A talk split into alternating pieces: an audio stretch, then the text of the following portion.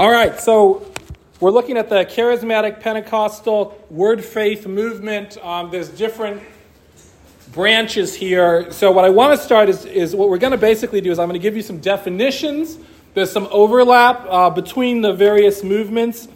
Um, and we're not going to dive so much into the history as we're going to look at just certain doctrines um, that here at Believers Fellowship we would not agree with. So, we're basically going to look at okay, here's, here's the main beliefs that distinguish those movements from our beliefs, and here's why we believe what we believe. That's basically what we're going to go through today.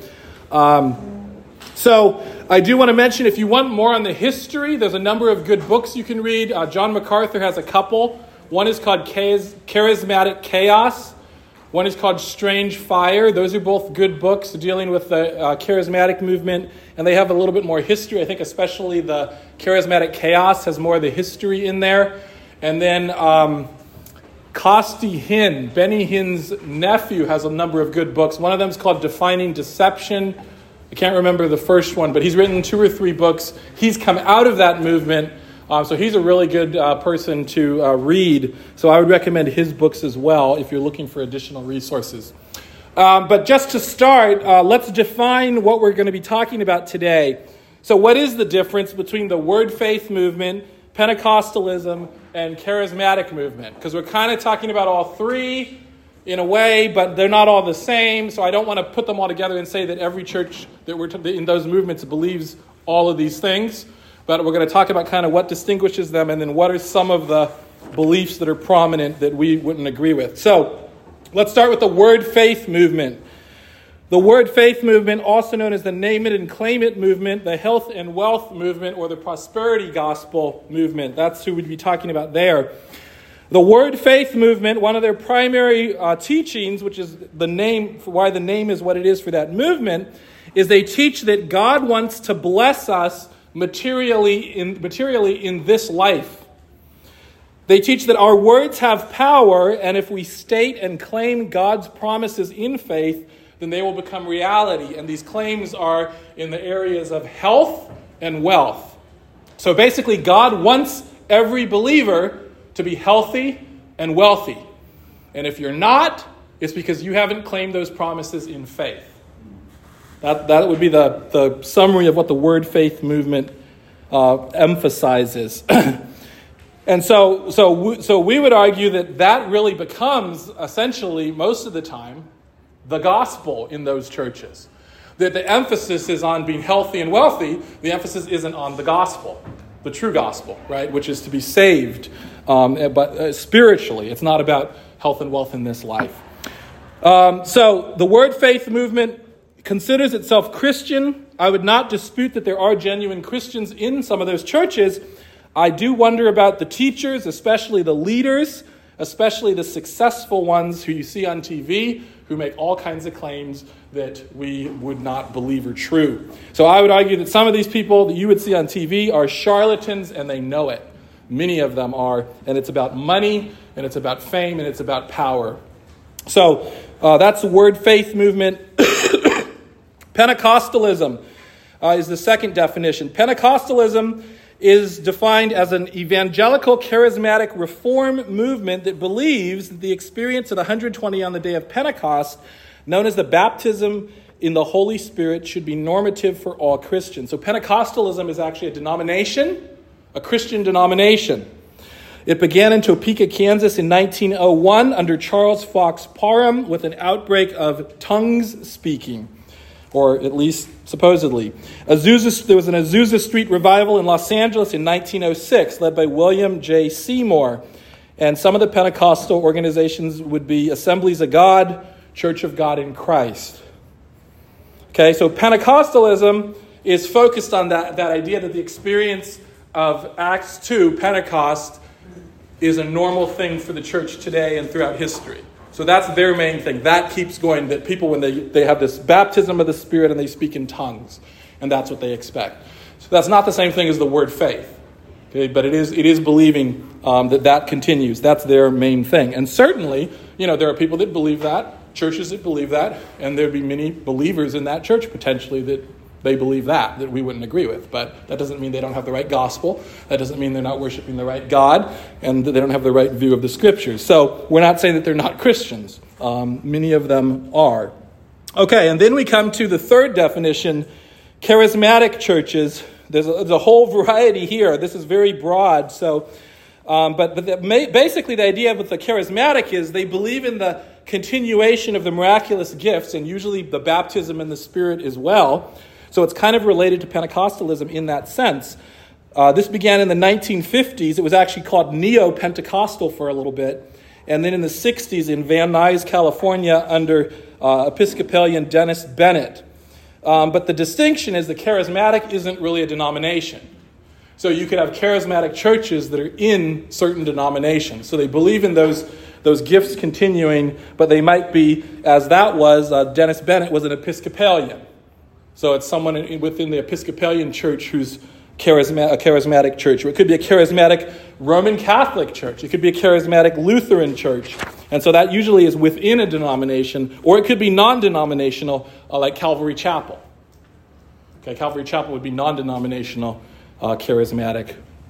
And actually, um, some Calvary Chapels do a good job of teaching the Bible. Like, we wouldn't disagree with them um, in a lot of what they teach. So, again, I'm not claiming that all, all people in these churches are not saved. There could be many people who are saved. Uh, but charismatic churches believe in tongues, usually. Uh, they often uh, also view it as evidence of baptism in the Spirit. They believe that, uh, that all believers should be able to do like Jesus and the apostles. So, again, it's a continuation of those miraculous gifts. The view would be that those gifts started there, or maybe even through all history, and they're continuing uh, to this day. So we ought to be able to prophesy, heal, cast out demons, all of those things, receive new revelation. That all of those things um, should be continuing. And there tends to be an emphasis on emotions and feelings. Uh, in the charismatic movement, you might see um, not just tongues, but some of the more outrageous stuff, like uh, Bethel Church in Redding, where they're thrashing around on the floor and barking like dogs, supposedly being slain in the spirit. So, not just tongues, but just outrageous things going on. Or you could, if you've ever watched Benny Hinn with his white coat swatting people and they fall over and they're slain in the spirit, that kind of stuff. So, some of the wild stuff uh, does happen in charismatic churches, but there's all variety of, uh, of uh, how they would approach that. All right, so that's kind of what we're looking at, those three groups. Um, and what you'll notice is the commonality in the three groups is the continuation of the gifts, right? Because the tongues, we're expecting uh, tongues in, in Pentecostalism, the tongues and the baptism of the Spirit. Charismatic is that plus more. And then in the word faith movement, well, it has to do with uh, power of your words that you can make things become reality, and usually uh, they're, they're charismatic as well as word faith. So that's really one of the commonalities between them. So I defined two more terms after that continuationist and cessationist. So, continuationist is what those three movements would be. Continuationist means, you see here the word continue in it, it means that these groups believe that the miraculous gifts continue to this day. Okay, so it's continuationist movements or churches. Uh, and then we would be what would, is called a cessationist. In fact, there's a, a, new documentary that just came out, I think, or is coming out called Cessationism, or is it just cessationist? I'm not sure. Cessationist. And so that means that we believe that those gifts have ceased, right? The cessation means something has stopped. So we believe that they've ceased after the apostolic age, that they're no longer operating today. Uh, what are these gifts we're talking about? We're talking about prophecy, we're talking about healing, we're talking about casting out demons, we're talking about speaking in tongues, and then anything else you might call miraculous. Um, in the case of like uh, word faith, it would be just the that you can speak something into existence, um, or any other miracle that we've seen uh, in Scripture. Um, water turning to wine, or the Nile turning to blood, or anything like that. Uh, so, a word faith church would typically be charismatic. A charismatic church is a kind of like a type of Pentecostal, but not in the Pentecostal denomination. And uh, we mentioned a Pentecostal church could be orthodox in most doctrines, but it holds to spirit baptism. And all three of these movements would be what we call continuationist. So the people you see on TV, those are usually charismatic word faith teachers. So they're usually the name it and claim it.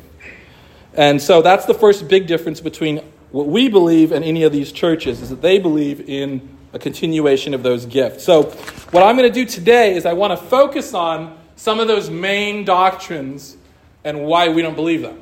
Okay, why we would disagree. And again, I'm not saying all of those churches believe all of those things, but we're going to highlight and the main ones that come out in each of the groups. So the one I want to start with, I titled this Common Doctrines with Which We Disagree. I want to start with the word faith idea. God wants you to be healthy and wealthy. Okay, and I want to show from Scripture that this is not true. Okay, and that's why we wouldn't agree with that. God wants you to be healthy and wealthy. Okay, that's the hallmark of the prosperity gospel, the name it and claim it. Um, God wants us to prosper. He wants us to be healthy and wealthy in this life. And if we're not, it's because we lack enough faith. We're not claiming the promises because He's promised that to us. He wants to bless us, but we have to believe it and we have to claim it. If we haven't got it, it's basically our fault. All we need to do is believe in faith and claim His promises. Uh, you could go back and, and really tie the beginning of this back to Oral Roberts. There's a university named after Oral Roberts. He was a prosperity gospel preacher. And he supposedly was inspired by 3 John 2. So let's go there together. 3 John 2 is the verse that inspired Oral Roberts' theology. Sadly, this would be an example of theology built on a verse taken out of context. All right, so let's read 3 John 2. Beloved, I pray that all may go well with you and that you may be in good health as it goes well with your soul. So, Oral Roberts' view is here's a promise from God that we can claim. Okay, but what's wrong with that? What can somebody tell me what what's Third John? You know, what's the context? What's going on here? It's a greeting. It's a letter written by the Apostle John uh, do we know who it's written to? It says, first verse, the elder to the beloved Gaius. So this is a this is a letter written from John to Gaius. It's a personal letter. And he's telling Gaius, he's calling him beloved, I pray that all may go well with you and that you may be in good health, as it goes well with your soul. So how is this a promise of God for you and I? This is like if I were to write one of you a letter and say, I pray that you're doing well, that, that everything's going well, you're, you're healthy, and, and, and your walk is, is solid with the Lord. It's just expressing well wishing in a letter. Right? It's not saying, oh, yeah, God's promising that you're going to be healthy and you're going to be wealthy. It's just a, expressing that I, I hope that you're in good health. And I hope, as your soul is, I hope that you physically are in good health. so this has been completely taken out of context to say, oh, yeah, here's a promise from God that we're supposed to be healthy and wealthy. It's just, it's just a greeting in a letter, well wishing from the Apostle John to his friend. Uh, some other verses um, that they would use to support the claim. Uh, sometimes they're verses about prayer. So they would say, well, it's like prayer because God promises that He'll give us whatever we ask. So let's look at some of those. Matthew 7, 7 and 8.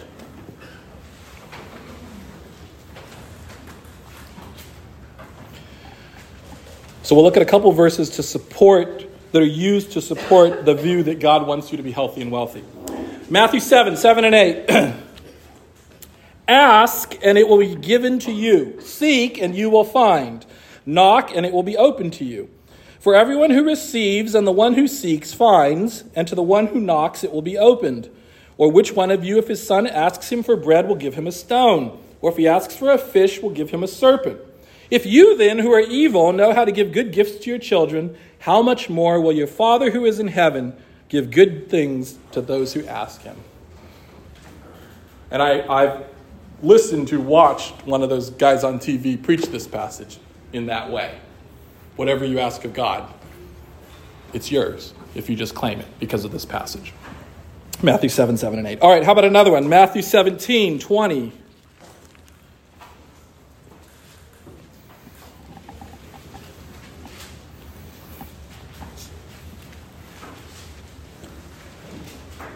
All right, someone else want to read that for me? Save my voice so I'm not reading them all. Matthew 17, 20. He said to them, Because of your little faith, for truly I say to you, if you have faith like the grain of a mustard seed, you will say to this mountain, Move from here to there, and it will move, and nothing will be impossible for you. Okay, so I can do anything, right?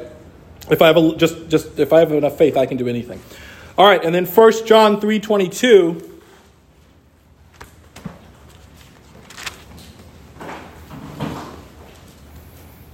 1 John 3:22 Whatever we ask, we receive from him because we keep his commandments and do what pleases him. Whatever we ask, we get from him.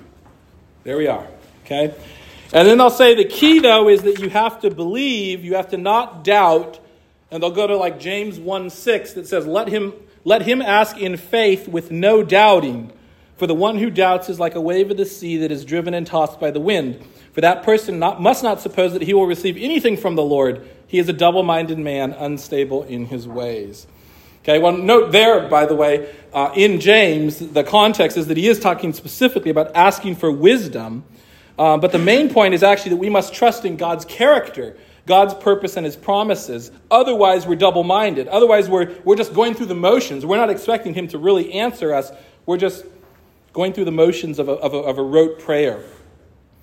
All right, so what I want to do first in, in addressing these claims from these passages, uh, I want to first establish that God does not answer all prayer requests, even if you believe it and claim it.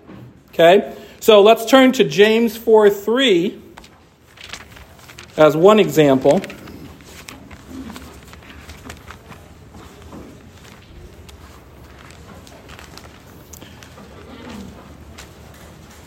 James 4 3. You ask and do not receive. Well, there you go, right there. Somebody's asking and not receiving.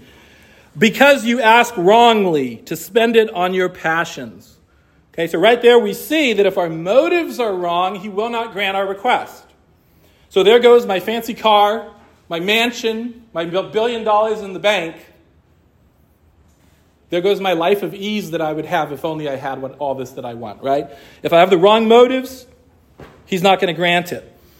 Uh, how about 1 John 5 14?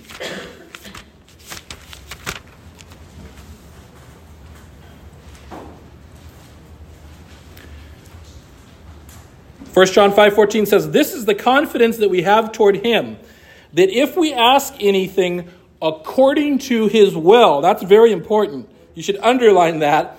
If we ask anything according to his will, he hears us. By the way, this is the same John in the same book where he wrote the first John uh, 3, where they're taking that to be like whatever we ask, we get uh, with no conditions.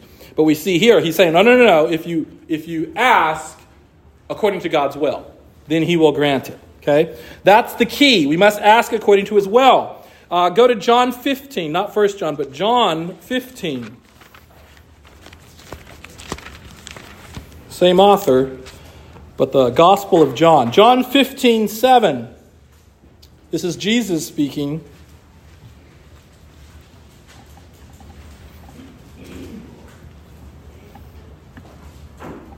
If you abide in me and my words abide in you, ask whatever you wish and it will be done for you. Okay, so, so what we see there is the condition that if we're abiding in him and his words are in us, in other words, we're filled with His Word. We're controlled by His Word. We're seeking to glorify Him. If that's the case, if our request is according to His Word and will, then He will grant it. Okay, you go back uh, uh, to John 14, 13 and 14, and we see similar thinking here. Uh, similar statement. Uh, Whatever you ask in my name, this I will do, that the Father may be glorified in the Son. If you ask me anything in my name, I will do it. Okay, well, you, we, in the Bible, the name uh, represents not just a name, but it actually represents the character of the person it's talking about. So when we're talking about God's name, that indicates his character and his attributes. And so when we say here, pray in his name, a lot of times people think, oh, yeah, that just means you just say in his name. That's the magic formula. If you pray and you say, in, in Jesus' name, he's going to give it to you. That's not what it means. When we say pray in Jesus' name, what we're talking about is according to his name, according to who he is, according to his character, according to his will. So it, it's, it's not just we throw that in there and say Jesus' name. It means it's according to who he is, his name. So it's the same as when before we said, if you abide in me, or we said, if you ask anything according to his will. This is all talking about the same thing. If you pray according to his will, according to his character. Uh, John 15, 16, he says, You did not choose me, but I chose you and appointed you that you should go and bear fruit, and that your fruit should abide, so that whatever you ask the Father in my name, he may give it to you. So again, in his name. John 16, 22. 1622 So also you have sorrow now, but I will see you again, and your hearts will rejoice, and no one will take your joy from you. In that day you will ask nothing of me. Truly, truly, I say, whatever you ask of the Father in my name, he will give to you. Okay, in my name, in my name. So we see, if you look through the, the whole of Scripture and you don't just focus on one verse and take it out of context, just because I'm a believer and I want to claim something like health and wealth, that's not a guarantee that I'm going to receive it. It is not promised in Scripture to me. I can't just claim a car, I can't just claim a healing. I'm only promised the things that are in accord with God's character and God's will. Okay, so what of the passages cited earlier in, in support of the word faith movement? Uh, if you go back to Matthew 7, Matthew 7 is a promise that God will give us what's good. Right? He says, You ask for, for this, He's not going to give you this bad thing instead. You ask for that. And then at the end, 8, it says, He's in, How much more will your Father who's in heaven give good things to those who ask Him? Okay, well, think about that for a moment. Even we as humans, just pretend you're a parent for a second. As a parent, do your children ever ask you for things that they want that are not good for them? And would you give it to them? no, right? So there are certain things that, that even in, in our experience in the world, would, if our child asks us for something, they might think it's good, but we actually know it's not good for them ultimately. And we're not going to give it to them, right? My child likes video games. He wants to play all day long. Well, I'm not going to let him, right? Or he want, likes candy and he wants candy. Well, he can have a little bit of candy, but he wants a lot of candy. Or he, you know, he wants whatever. Or he just wants freedom to do whatever he wants to do. And he thinks that's good, but I know it's not. And so I'm not going to just give him whatever he thinks is good. I'm going to give him what's actually good for him as best as I can determine. And of course, God knows what's actually good for us. That's what he's going to give us, right? And in fact, we know this because Romans 8:28 tells us that God uses all things together for good for believers, right? So we know that that's actually what he tells us. He says he will use whatever's going on in our lives for our good. He's going to give us good. He disciplines us, Hebrews 12 says, for our good. So it's good that we're going to receive from God. That doesn't mean He's going to give you whatever you ask for. Okay, so the people are taking Matthew 7, 7, and 8 and running with this to say you're just going to get whatever you want. But no, He says He'll give us what's good. And God does do that. But that's not always what we think it is or what we want it to be. In the context of the Sermon on the Mount, in fact, if you look, that's Matthew 7, so it's part of the Sermon on the Mount. In the context of the Sermon on the Mount, the main point here is that we don't need to worry about ourselves because God will take care of us. That's really what the, the context is. We can place others first. We can endure persecution. We can forego vengeance and we can forgive. And yes, we can even love our enemies without being worried, without worrying about being taken advantage of, without worrying about who's going to take care of me. So actually, the context of this is He's saying, do this, do this, don't take vengeance, love your enemies. And then my worldly response would be like, if I do that, people are going to take advantage of me. Who's going to take care of me? I need to look out for me. And if I do that, I'm not, who's going to take care of me? And his answer is, I'm going to. That's what he's saying. Don't worry about you. You can do this and you're free to do that because I'm going to take care of you. You don't have to worry about that. So that's what he's, that's really the context of what's going on here. He will give us good things. He will take care of you so that you can live the way He wants you to live. And He says in Matthew 6, right, not to worry about what you're going to eat and what you're going to drink, right? Seek first the, the uh, kingdom of God and His righteousness, and these will be added to you, right? So the point is, we don't have to worry about those things. He'll give them to us, He'll give us what we need, He'll give us the good things. That's really what Matthew 7 is talking about. Uh, John MacArthur writes, We can feel free to fully love others and totally sacrifice for others because our Heavenly Father sets the example in His generosity to us and promises that we will have access to His eternal and unlimited treasure to meet our own needs as well as theirs. But He doesn't say way more than you need, right? He doesn't say wealth and health. We can do for others what we would want done for ourselves without the fear of depleting the divine resources and having nothing left. That's what Matthew 7 is talking about. All right, what about Matthew 17 20? Moving mountains. Well, this passage does not mean that we can literally move mountains or do whatever we want with our minds. Uh, commentator William Barclay explains that the verbiage about moving mountains was common in expressions of the day and it should not be taken literally. He says this A great teacher who could really expound and interpret Scripture and who could explain and resolve difficulties was regularly known as an uprooter or even a pulverizer of mountains. To tear up, to uproot, to pulverize mountains were all regular phrases meaning to remove difficulties. Jesus never meant this to be taken physically and literally. After all, the ordinary man seldom finds any necessity to remove a mountain. What he meant was if you have faith enough, all difficulties can be solved and even the hardest task can be accomplished. Faith in God is the instrument that allows men to remove the hills of difficulty which block their path. So it's not a free, I can do anything. Look, it says I can literally move mountains if I just believe it enough, so I can do anything. Okay? I mean, really, you should be able to put anyone to the test who believes that. I knew someone who used to believe this, and then I, I, I would say, well, okay, here's a cup, make that move. And of course, the person couldn't do it. So I'm like, well, so what's wrong? You don't have enough faith? Well, then that means you don't really believe that. So you're telling me you believe you could move that, but the reason you actually can't move it is because you don't believe it. So do you believe that or you don't? Well, obviously you don't because you can't do it. So it's just something as simple as that. If you can move the mountain, well, move the cup. Show me, right? No, you can't do it. So it's, it's not something we can do, all right? And it's, it's not promised in Scripture that we can. That's not what that's talking about. It doesn't mean you can just use the force and move things uh, with your mind. All right, uh, how about 1 John 3 22? Uh, again, that one says, Whatever we ask, we receive from him because we keep his commandments and do what pleases him. Okay, well, first I would say we have to operate on the whole teaching of Scripture. So, one problem is the other verses that we've looked at make it clear that this is not an open statement. It's not a completely uh, open promise. Do, we see that God does not promise to grant absolutely anything we request. That, this verse can't mean that because we've seen numerous other verses that show that that is not the case. So obviously, this verse is not being understood correctly if that's how we take it. Or you have a contradiction in Scripture. And we don't believe in that. So we have a problem that this one verse is disagreeing with the rest of the Bible. So what do you do? Well, you got to go with the teaching, the whole teaching of Scripture.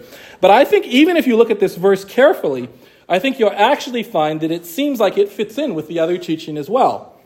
Because um, you'll notice that even in this verse, it says, Because we keep his commandments and do what pleases him. It says, You'll receive what you ask because you do keep his commandments and do what pleases him. So I would argue that this isn't talking about us earning answered prayer through obedience, but it's describing the heart of the person making the request. This is a person who's living obediently to please the Lord.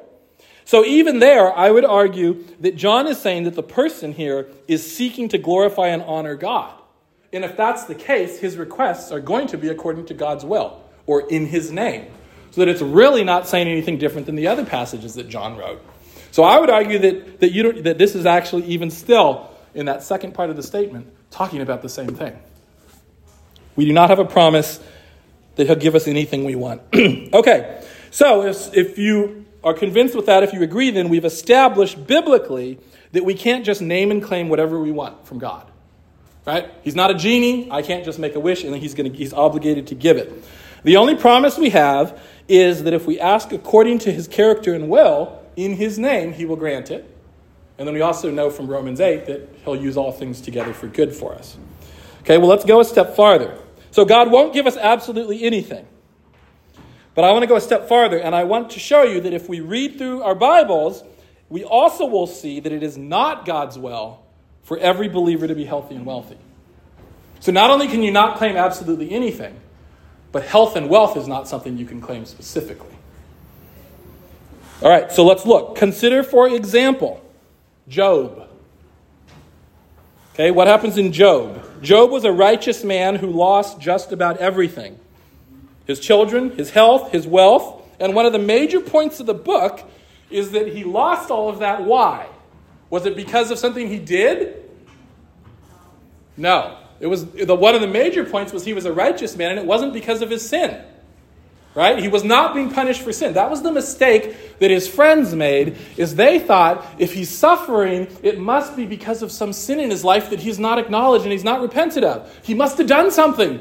It's called the retribution principle. It's wrong. It's the idea that anytime we're suffering, it must be that God's punishing us for sin. Not necessarily. It could be true, it's not true for believers, by the way, but it's, he's not, it's not that Job was being punished for sin. So let's flip that around. So then Job should have been healthy and wealthy, should he not? Well, after he lost everything, he should be able to claim his health and wealth and be healthy and wealthy if that theology is true.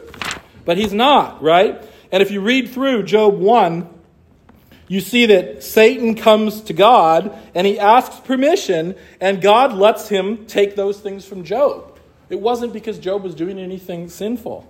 And then Satan came a second time, and then he took Job's health, specifically his health. So he, first he lost his wealth and his family, then he lost his health. It, so let's run through that again. So Satan came to God, and God said, Go ahead and do it. So, was Job's health and wealth, was it God's will for Job to be healthy and wealthy? It was his will for him not to be. Because he said, go take it from him, right? Wasn't he not used by the Lord in many things, and in essence, to prove the point to Satan, hey, you know, you know, you think you got it? He was showing that his faith wasn't dependent on those things, yeah. But, but the point he is, in terms of the name it and claim it theology, it was God's will for him to be unhealthy for that time. It was God's will for him to be not rich for that time, to lose everything. So he's sitting there for all that period, not healthy and not wealthy.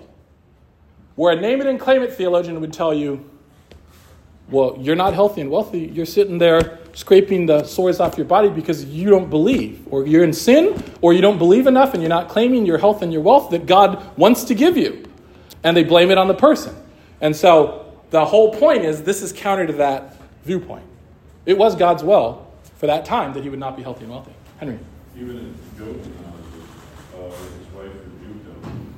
He says that, uh, um, then his wife said, in chapter 2, verse 9, then his wife said to him, Do you still hold fast your integrity? Curse God and die. But he said to her, You speak as one of the foolish women who speak. Shall we receive good from God, and shall we not receive evil? Nor this Job not sin with lips. Yeah. So, what do you do with that if you think it's God's will for us to be healthy and wealthy? It wasn't for Job. How do you know it is for you? Well, Job's not the only example. Uh, let's turn to John 9.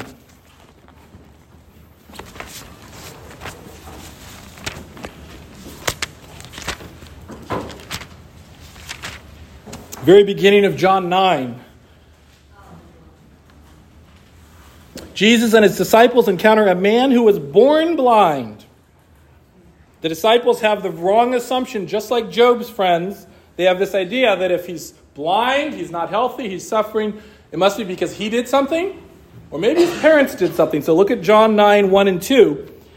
As he passed by, he saw a man blind from birth, and his disciples asked him, Rabbi, who sinned, this man or his parents, that he was born blind?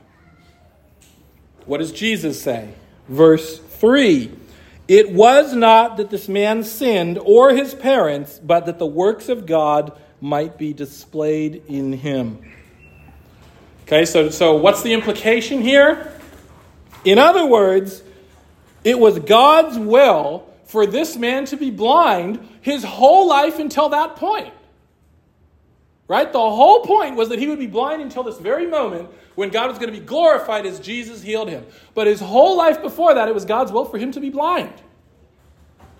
How does that fit with name it and claim it? Well, he doesn't have enough faith. He's not claiming the health that God wants. No, God did not want him to have that health. He was born blind. He was supposed to be blind. That's God's will until that moment. And God's glorified through it.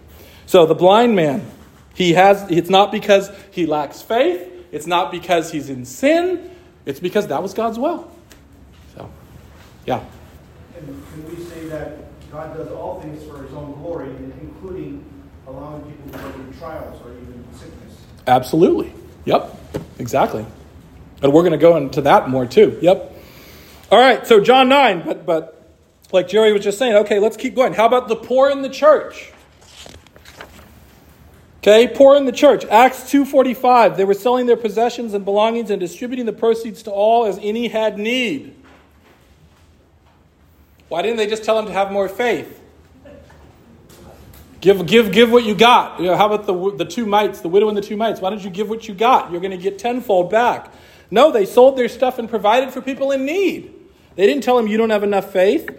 Uh, Acts 4 34 and 35. There was not a needy person among them, for as many as were owners of lands or houses sold them and brought the proceeds of what was sold and laid it at the apostles' feet, and it was distributed to each as any had need. If only the word faith preachers would do that. But they're not. They're not taking care of the needy with what they have.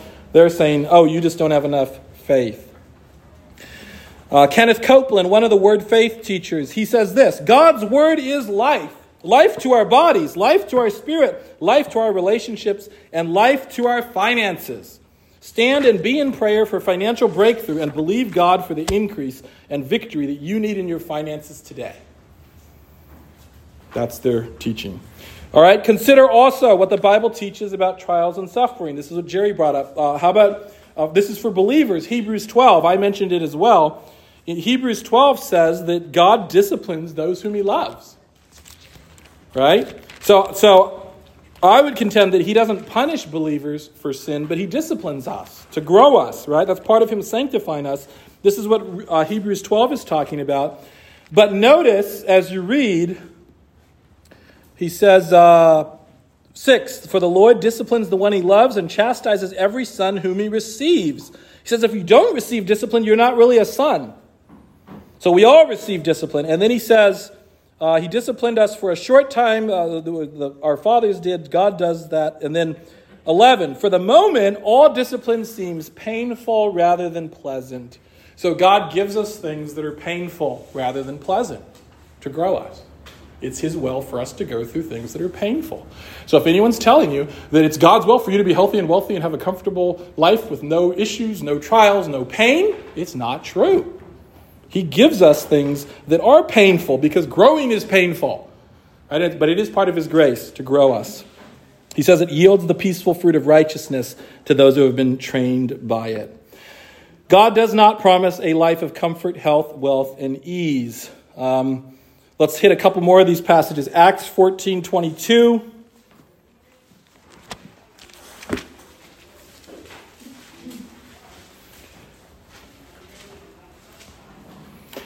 Uh, start on 21. When they had preached the gospel to that city and had made many disciples, they returned to Lystra and to Iconium and to Antioch, strengthening the souls of the disciples, encouraging them to continue in the faith, saying that through many tribulations we must enter the kingdom of God. So we are going to face many tribulations. Romans 8 17. Uh, we're children, uh, if children, then heirs, heirs of God, and fellow heirs with Christ, provided we suffer with him in order that we may also be glorified with him. We suffer with Christ. 2 Timothy 3:12 All who desire to live a godly life in Christ Jesus will be persecuted. So we can expect suffering, we can expect pain, we can expect persecution. Um, how about Philippians 1:29 For it has been granted to you that for the sake of Christ you should not only believe in him, but also suffer for his sake. So, this is a kind of crazy, mind blowing passage in some ways, but he's saying that God has granted to you belief as a gift of grace, but he's also granted you suffering as a gift of grace. So, we've received suffering and we've received belief as gifts of God's grace. So, you can expect suffering as a Christian. Okay, and how about, I'm just look at Paul. Paul was an apostle. He was a leader in the early church. He was a, a godly man who could exhort us to imitate him as he imitated Christ. What did Paul go through in his life? Was he healthy and wealthy for his whole life? Did he have, was, was he comfortable and, and just coasting on a life of ease? Not at all. We could read 2 Corinthians 11, where he describes some of the things he went through. 2 Corinthians 11, 24 to 27. This doesn't sound like a life of health and wealth. And if anybody should have had that, why it should have been the leaders of the church, Paul and the apostles. Five times, verse 24, I received at the hands of the Jews the 40 lashes less one. Three times I was beaten with rods. Once I was stoned. Three times I was shipwrecked. A night and a day I was adrift at sea, on frequent journeys, in danger from rivers, danger from robbers, danger from my own people, danger from Gentiles, danger in the city, danger in the wilderness, danger at sea, danger from false, te- uh, false brothers, in toil and hardship, through many a sleepless night, in hunger and thirst, often without food, in cold and exposure. And in, in Philippians 4, in that, you know, the 13 verse that talks about, I can do all things through him who strengthens me, the context there is he's talking about being content with whatever situation he's in. And he's talking about how he's learned to be content when he has much and when he has little, when he's hungry and when he's abounding in food. So again, he's, he's content and he's in these, been in these situations where he's hungry and he doesn't have much and he's not, doesn't have anywhere to sleep. And what about the other apostles? Did they live lives of health and wealth? Well, almost all of them were martyred, right? Almost all of them were martyred. That's definitely not healthy. Um, they, they were persecuted. We could read in Hebrews 11 about the persecution that took place. Hebrews 11, 37 and 38. Right? Hebrews 11 talks about all these who've gone before us faithfully, and some of the suffering they went through is, is mentioned on verses 37 and 38. Hebrews 11, 37. They were stoned, they were sawn in two, they were killed with the sword. They went about in skins of sheep and goats, destitute, afflicted, mistreated, of whom the world was not worthy, wandering about in deserts and mountains and in dens and caves of the earth. And it's not because they lacked faith. They're in the chapter that's saying that here were the faithful that went before you. So they're not suffering because they didn't have enough faith. They had faith, right? That's why they're in this chapter. But they still went through all these awful things. This does not sound like physical prosperity. Okay, and we could say the same thing today or through all church history. If it's God's will for us to be healthy and wealthy, then shouldn't the, all the great men and women of God rarely be sick? In fact, unless they sin, shouldn't they live forever? Shouldn't you just be able to claim healing anytime you're getting sick? So, how are you going to die? So, shouldn't these pastors, teachers, whoever's that are claiming this, shouldn't they be able to just continually claim health and live indefinitely? And yet, they die just like we do, right? Okay, we see name it and claim it pastors. Uh, Bill Johnson, the guy at Bethel, he wears glasses like me. You shouldn't be wearing glasses. Claim the health of your eyes. Right? That's, that's a contradiction right there. Why does he have to wear glasses? Or you see the guys and they have a band aid. They're preaching, they have a band aid on their finger. Why do they have a band aid on their finger? Claim the health, right? But it's, it's, a, it's not true. They know it's not true. And yet, some people buy this. What about COVID? Right? Well, you know, people, people they were afraid of COVID, just like everybody else. Right? So it, it's, not, it's not anything different. They, they're dying just like everybody else. They aren't healing. They can't. But sadly, this prosperity message does appeal to the flesh, and that's why it's popular. So if you're focused on the material world, if your interest is in the, in the here and the now, if you're worldly, then that sounds really great. Because in a worldly sense, that's, that's what everybody would want, right? I want to be healthy and I want to be rich. Great. And if somebody promises that, sign me up. And so you get a lot of people that aren't really into, you know, a church because they want Christ, it's because they want the health and they want the wealth that's being promised, and then they don't get it. And sadly, that can really um, turn people off to the whole movement as well and all of Christianity. And they're like, well, all these promises were made, and I'm supposed to be healthy, and I'm not. And so I guess Christianity is just garbage, and they throw it out and they leave. And so it mars, mars the name of Christ because it, it, it can't live up to these promises, and then it blames it on the person who doesn't receive it. And this is happening throughout America, but Africa as well. It's, uh, it's spreading all over the prosperity gospel churches. And the sad truth is, is one of the things it really does is it preys on the poor. Because the people that are really focused on wanting, wishing they had more money and more health are the poor.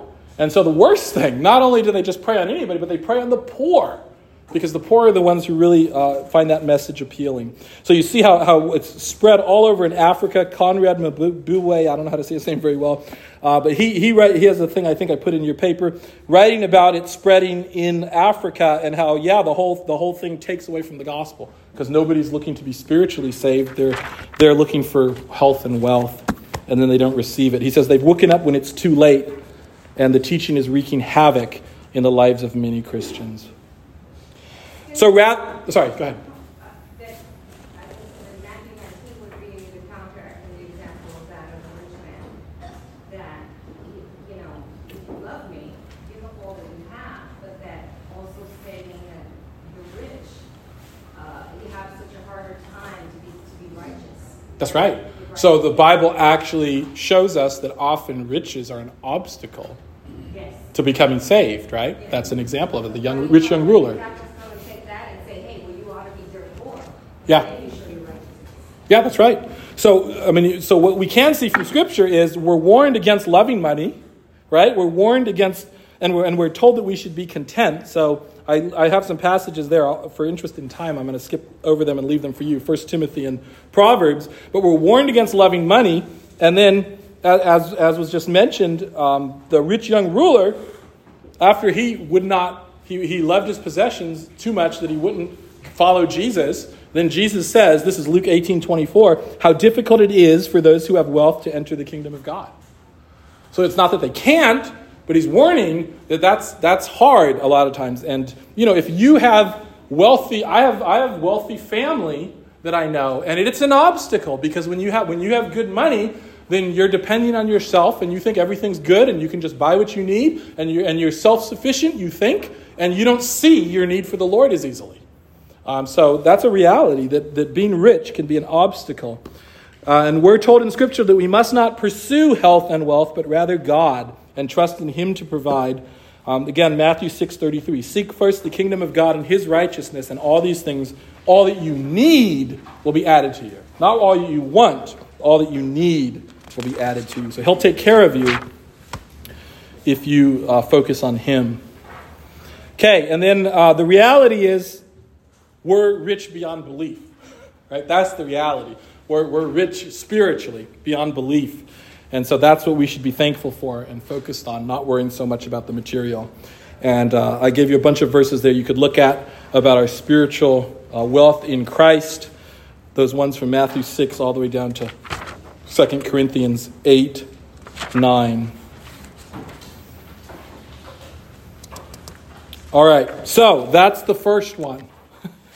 So that's why we don't believe God wants you to be healthy and wealthy. Not necessarily. There are some people who are going to be healthy and uh, for a certain time, right, of their life. There's some who are going to be wealthy, and but we don't know. We can't make that promise that He wants every one of us to be that, and that really shouldn't be our focus um, on on wanting that to happen, because then we get caught up in the world. Our focus should be on living for Christ and glorifying Him.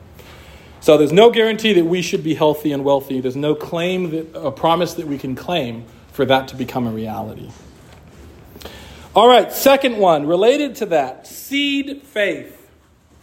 So, related to the prosperity gospel is this idea attributed originally to Oral Roberts of seed faith. Basically, the idea is that when you give to his ministry or one of these ministries, you're giving a seed, you're giving a kernel, which God will multiply many times in material blessing back to you, as long as you give in faith. Uh, again, this appeals especially to poor people because it means you don't even have to have a lot. Whatever you can give, give it in faith, and He's going to give you much more than you give Him. Um, you don't have any money, that's okay. We have these wonderful things called credit cards. Charge it on your credit card in faith.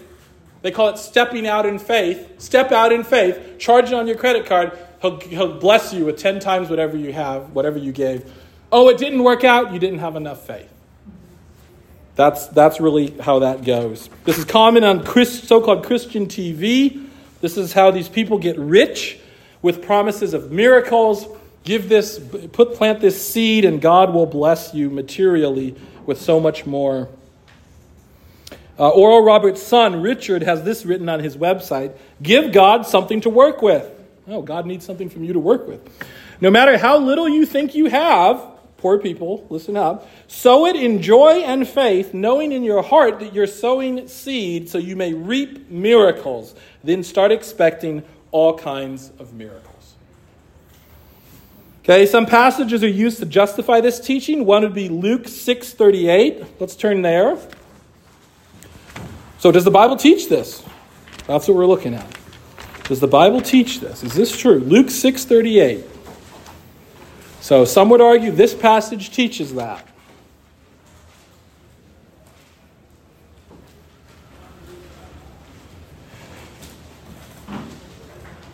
Luke 6:38 Give and it will be given to you. Good measure, pressed down, shaken together, running over, will be put into your lap, for with the measure you use, it will be measured back to you. Okay, this is one, one of the verses. Um, what's this verse about? Forgiveness. yes. This verse is about forgiveness. That's what we're talking about. It has nothing to do with wealth and health. Yeah. No, that's the one that ticks me off. You acknowledge uh, or lack of knowledge where, like you said, that you can have charismatic churches, Pentecostal churches, and there'd be a lot of true believers, but either either it's purposeful or even the ignorance of the pastors who will use this, and this is, you know, to express the need of the church and that tithes and tithes to me, that's what you hear in most churches. But that, to me, I find it's unbiblical when I finally discovered that, hey, there's no tithes as far as New Testament is concerned. There is give generously. But that, many people don't know. Yeah. Yeah, and then the, the you know the whole, the trademark thing is taking passages out of context. Sometimes intentionally, sometimes ignorance is, is why. But taking them out of context, I mean that's not about wealth and health. That's about forgiveness. Luke 6.38. All right, and then we looked at Matthew 17.20 about uh, moving mountains. So we've already addressed that one. Um, how about 2 Corinthians 9, 6 to 11?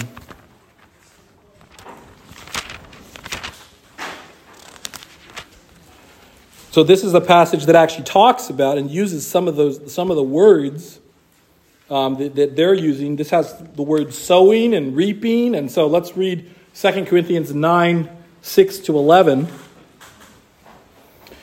Um, so here's, here's what it says, starting in verse 6. My header in the ESV says, the cheerful giver. So this is that section talking about giving. Uh, the point is this whoever sows sparingly will also reap sparingly. Whoever sows bountifully will also reap bountifully. Each one must give as he has decided in his heart, not reluctantly or under compulsion, for God loves a cheerful giver. And God is able to make all grace abound to you, so that having all sufficiency in all things at all times, you may abound in every good work. As it is written, He has distributed freely, He has given to the poor, His righteousness endures forever. He who supplies seed to the sower and bread for food will supply and multiply your seed for sowing and increase the harvest of your righteousness. You will be enriched in every way to be generous in every way, which through us will produce thanksgiving to God. This is one of the go to passages to prove seed faith. Okay, I want to make a couple notes here of why that's not what this is teaching us. Um, notice Paul, uh, Paul says that God will supply and multiply your seed for sowing. He says that you will be enriched in every way, but notice this, verse 8 says God provides sufficiently. This is probably talking about material possessions. He provides sufficiently so that we can give cheerfully. He doesn't promise a hundredfold blessing, but he's saying he'll provide so that we can give. Verse 8 says, It is so that we can abound in every good work. What are those? Good works are works motivated by love for God and others, not a selfish desire for wealth. It's not for my dream car or private jet. Verse 10 says, by the way, God supplies the seed, not us. Verse 10 also says what kind of harvest we're talking about. What does it say? A harvest of what? Of your righteousness. Not a harvest of money, a harvest of righteousness. And then verse 11 says the harvest produces thanksgiving to God. And this was, this was actually, Paul was was putting together an offering for the Jerusalem church. That's what was going on in the context here, the historical context. And so it's going to produce thanksgiving as we put together this offering and we give it to the Jerusalem church who's needing it, then God's going to get thanked. They're going to overflow with thanksgiving to God. So the motive here is bless this other church, glorify God. And, you, and, and God will provide so that you can give. But it isn't saying that God's going to provide so that you can have all kinds of wealth and, and uh, do whatever you want with it. He'll provide so that you can give and you can do this good work. And again, I ask if this, if this was really, this concept was really true, shouldn't Paul and the apostles have been rich? Right? How about other faithful men and women throughout history? Shouldn't the richest people in the world be the holiest? I'll pretend I didn't hear that. All right, but Paul wrote 1 Corinthians 4:11, "To the present hour we hunger and thirst, we are poorly dressed and buffeted and homeless." All right, how about the widow with two mites? Luke 21.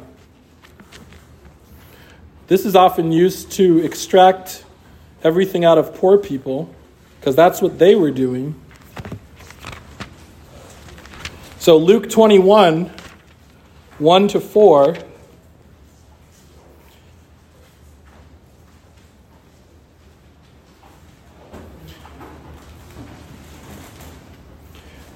The widow with the two mites. Jesus looked up and saw the rich putting their gifts into the offering box, and he saw a poor widow put in two small copper coins. And he said, Truly I tell you, this poor widow has put in more than all of them, for they all contributed out of their abundance, but she, out of her poverty, put in all she had to live on. Some people point to this widow as the example we should be following. But John MacArthur argues, and, and I would agree with him on this, that Jesus is not endorsing what's happening, but he's pointing to her as an example of someone who's being wronged by the religious leaders. And I think he's right because if you go right before this, verse 47 of the previous chapter, he's talking about those who are devouring widows, devouring their houses. So, in the context, he's talking about religious leaders and systems that are devouring widows, and then here's an example. She's giving up everything, what she needs to live, and they're taking it. Okay, so he, that, that's what he's talking about. He writes, The Lord's eyes must have been downcast as he contemplated the damning false religion that had the nation in its grip. As Luke's account opens, Jesus looked up and saw the people, in particular the rich, putting their gifts into the treasury. This is clearly an example of what the Lord had spoken of. The legalistic works system had devoured this impoverished widow by taking from her all that she had to live on. And that's what the seed faith system does. It convinces poor people to give all they have, even when they don't have it, charge it, and then it points the finger at them when they don't get back tenfold or hundredfold blessing. Yeah.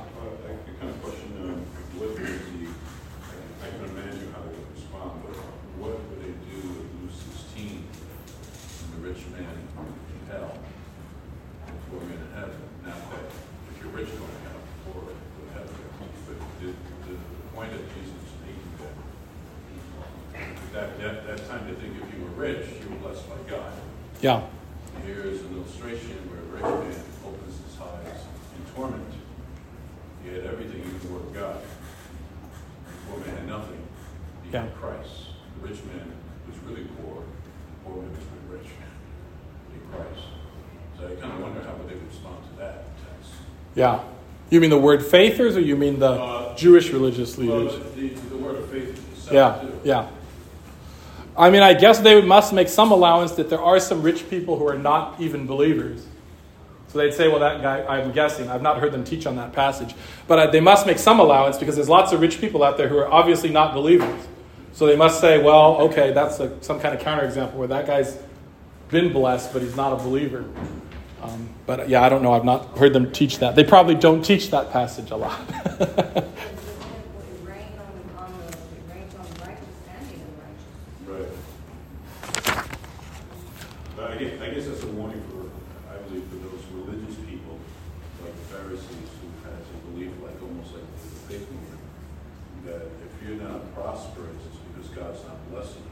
Yeah.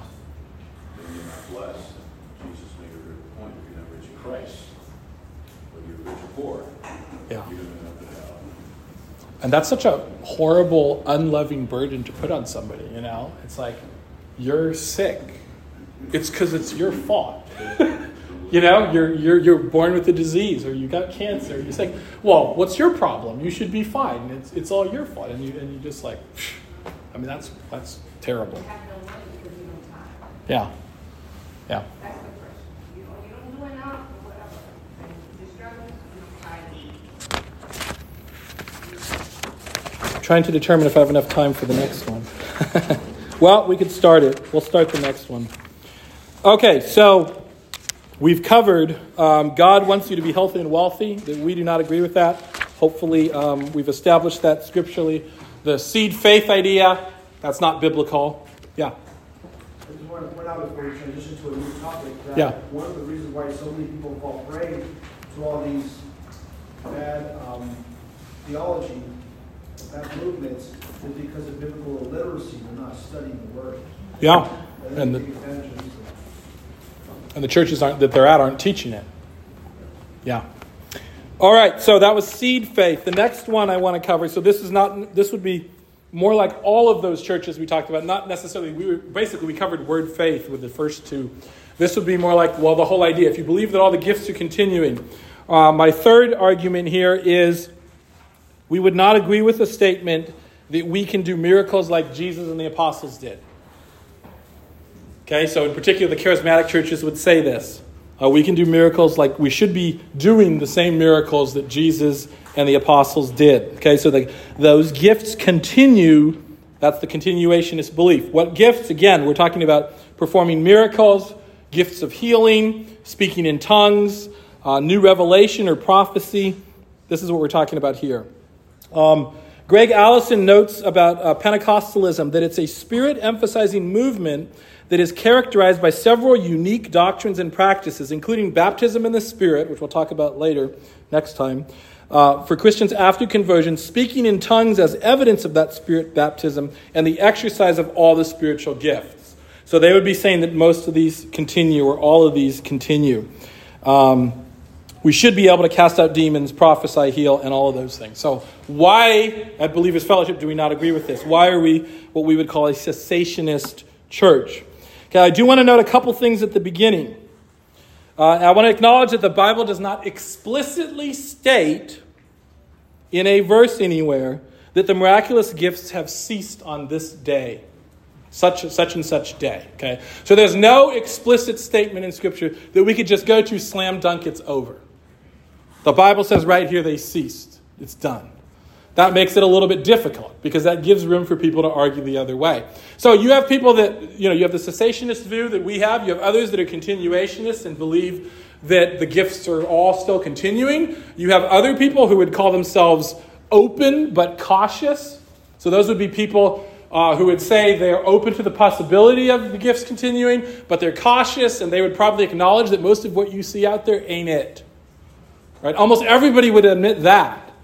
what you see out there isn't it. So the question is, where is it if you think it's still there? Right? If you think it's still continuing. But I do want to acknowledge that there isn't a slam dunk proof that I could just point you to this verse and say, there it is, done. Okay, but I'm going to make a case of why we believe that. Um, I also want to mention on the opposite side of it, the cessationist view does not put God in a box or deny miracles. That's one of the accusations. Oh, you don't think healing exists? Well, no, that's not what we're saying. We're saying we don't think God gives people the gift of healing like he did with certain people in Scripture anymore. That doesn't mean God doesn't heal miraculously. That doesn't mean God doesn't answer prayer, right? So we're just saying the gift of healing isn't in operation like it was back then. It's not the same thing, but the accusation would be we'd call it a straw man accusation is, oh, you're putting God in the box, you're denying that miracles happen. We're not. I I guess we have to understand what a miracle is. Yeah. It's something um, that is contrary to natural ways. You know, for example, when Jesus healed, there were people who had permanent condition or born in the condition that he miraculously healed. Yeah. Um, the issues with uh, the Old Testament was just supernatural. Um, we, we, like, my children, when they were born, when I had my arm, I always say it's a miracle, but they're not a miracle. This is a natural form. Of nature that God has set, us has uh, destined. Okay? I think the real miraculous miracles we experience is salvation. Yeah. Because Yeah, that that's right. itself is a miracle, Yeah. a real miracle. So, do miracles happen today? Absolutely, right? They do. We're not denying that miracles happen. We're denying that people are given the gift where they have receiving new revelation, they're doing healings like in the Bible, they're casting out demons, all of those things. That's what we're talking about. Okay. Um, so I just want to be honest up front about that. Those are both sort of extreme uh, either way. We don't have a slam dunk proof text, but we're also not putting God in a box and saying that miracles don't happen. Okay, so we're not going to have time to go through the whole thing, so we'll have to start today. So I'm going to give you several reasons why. Why do we believe the miraculous sign gifts have ceased and that they're no longer in operation in today's world? So here's the first argument, probably the only one we'll have time for today. Number one, the miraculous gifts have never been normative. Okay, what that means is normative is like the norm. What's normal? So, what the charismatic argument would be is these things, these miraculous gifts, have always been happening for all time. They've always been happening. God's always been operating like that on earth. And why do you think it stopped now? It's always been going on and it's still going on. And so, my claim is that's not true. They have not been always going on. All right, so that's, that's the claim. It's not normative. Okay, well, let's, let me give you an example. After the Old Testament was completed with the book of Malachi, which was around 420 BC, there was no new revelation, no scripture, no prophets until the New Testament some 400 years later. So we have what's called often the 400 silent years. Silent because God's not sending prophets and, and revelation anymore. Uh, Pastor Tom Pennington summarizes as follows He says, God at a time in Israel's history displayed himself in a visible display of his presence in the tabernacle and later in the temple. God was there manifesting himself in a physical form so that people could see. They enjoyed his presence. God spoke through his prophets. They knew they were his prophets. They affirmed them as prophets even when they didn't like their messages. They knew these men spoke for God. God was speaking to the nation through these people. God was working miracles, amazing events in the life of the nation.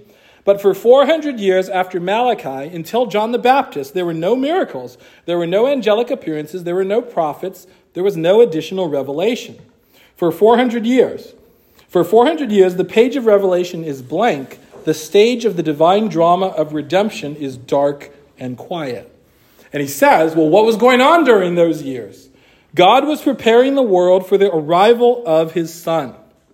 The Messiah had been promised in the Old Testament, and the stage was being set for his first coming. And you could read uh, in Daniel, around 500 BC, Daniel prophesied about four world empires. There were multiple visions and dreams pointing to these four world empires, starting with Babylon, and they were the, the power when Daniel was there.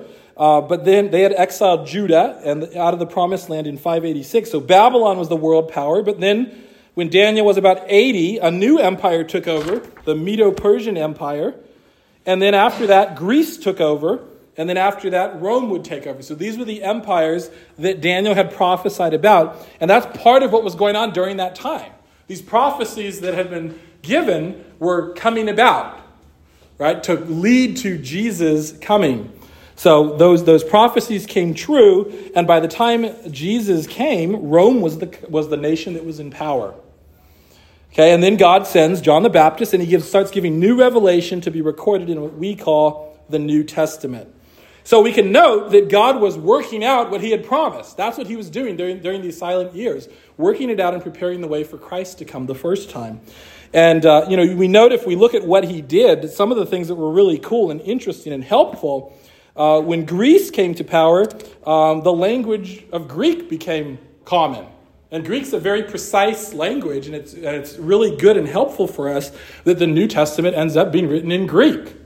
Well, that wouldn't have happened any other time, right? So the time of Greek rising to power helped with the language. Uh, with Rome, Rome had these famous roads that made it easier for people to travel all over their empire, and that made it possible for the gospel to go forth. It made it possible to communicate, it made it possible to go to these places for the gospel. And if Rome hadn't been in power and done those things, that wouldn't have happened. So God's in putting these things in place for Christ coming.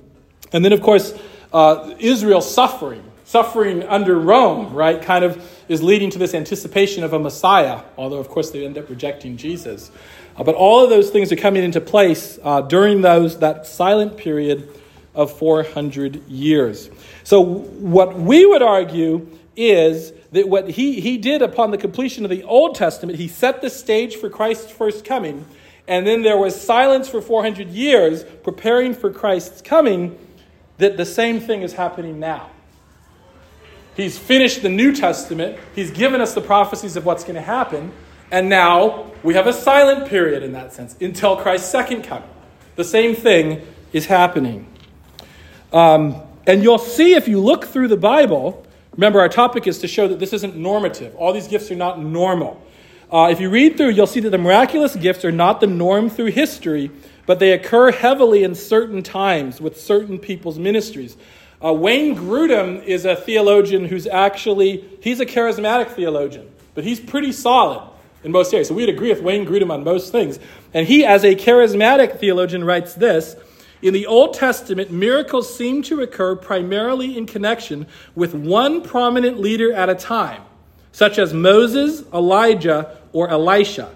In the New Testament, there's a sudden and unprecedented increase in miracles when Jesus begins his ministry. So he's saying this isn't happening all the time. This is suddenly ramping up during certain ministries for certain reasons. Uh, Robert L. Saucy, who, is an, who calls himself open but cautious, so he's open to the gifts continuing, but cautious, he writes this Miraculous activity was particularly concentrated at certain times. There were three prominent periods of miracles that of Moses and the Exodus, the ministries of Elijah and Elisha, and Christ and the apostles.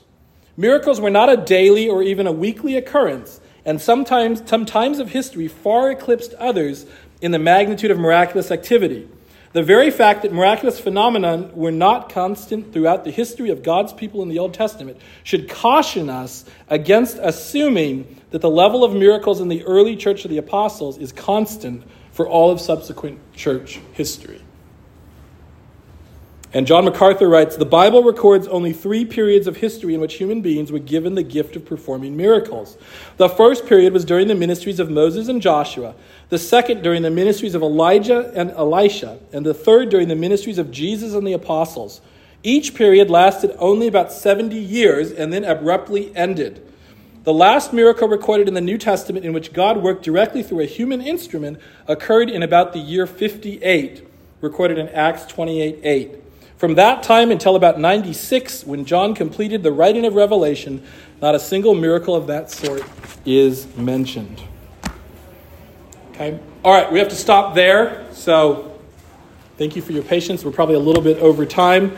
Um, I'll pray, and then if you have any questions, and then next week we'll pick up on number two. Heavenly Father, we thank you for this morning again. Uh, Lord, uh, our hearts are just overflowing with thanksgiving, Lord, for your grace and your mercy. We pray, Lord, that you would help us to uh, live for you, that we would not be caught up in the deception of the world, that we would not be um, living self seeking lives, self glorifying lives, that we would not be even seeking the, the things of this world like material health and wealth, but that our hope would be in you and the inheritance that we have. And so, Lord, uh, help us to just glorify you in, in our lives and to have our eyes focused on you throughout. So just uh, use us this week, we ask in Jesus' name. Amen.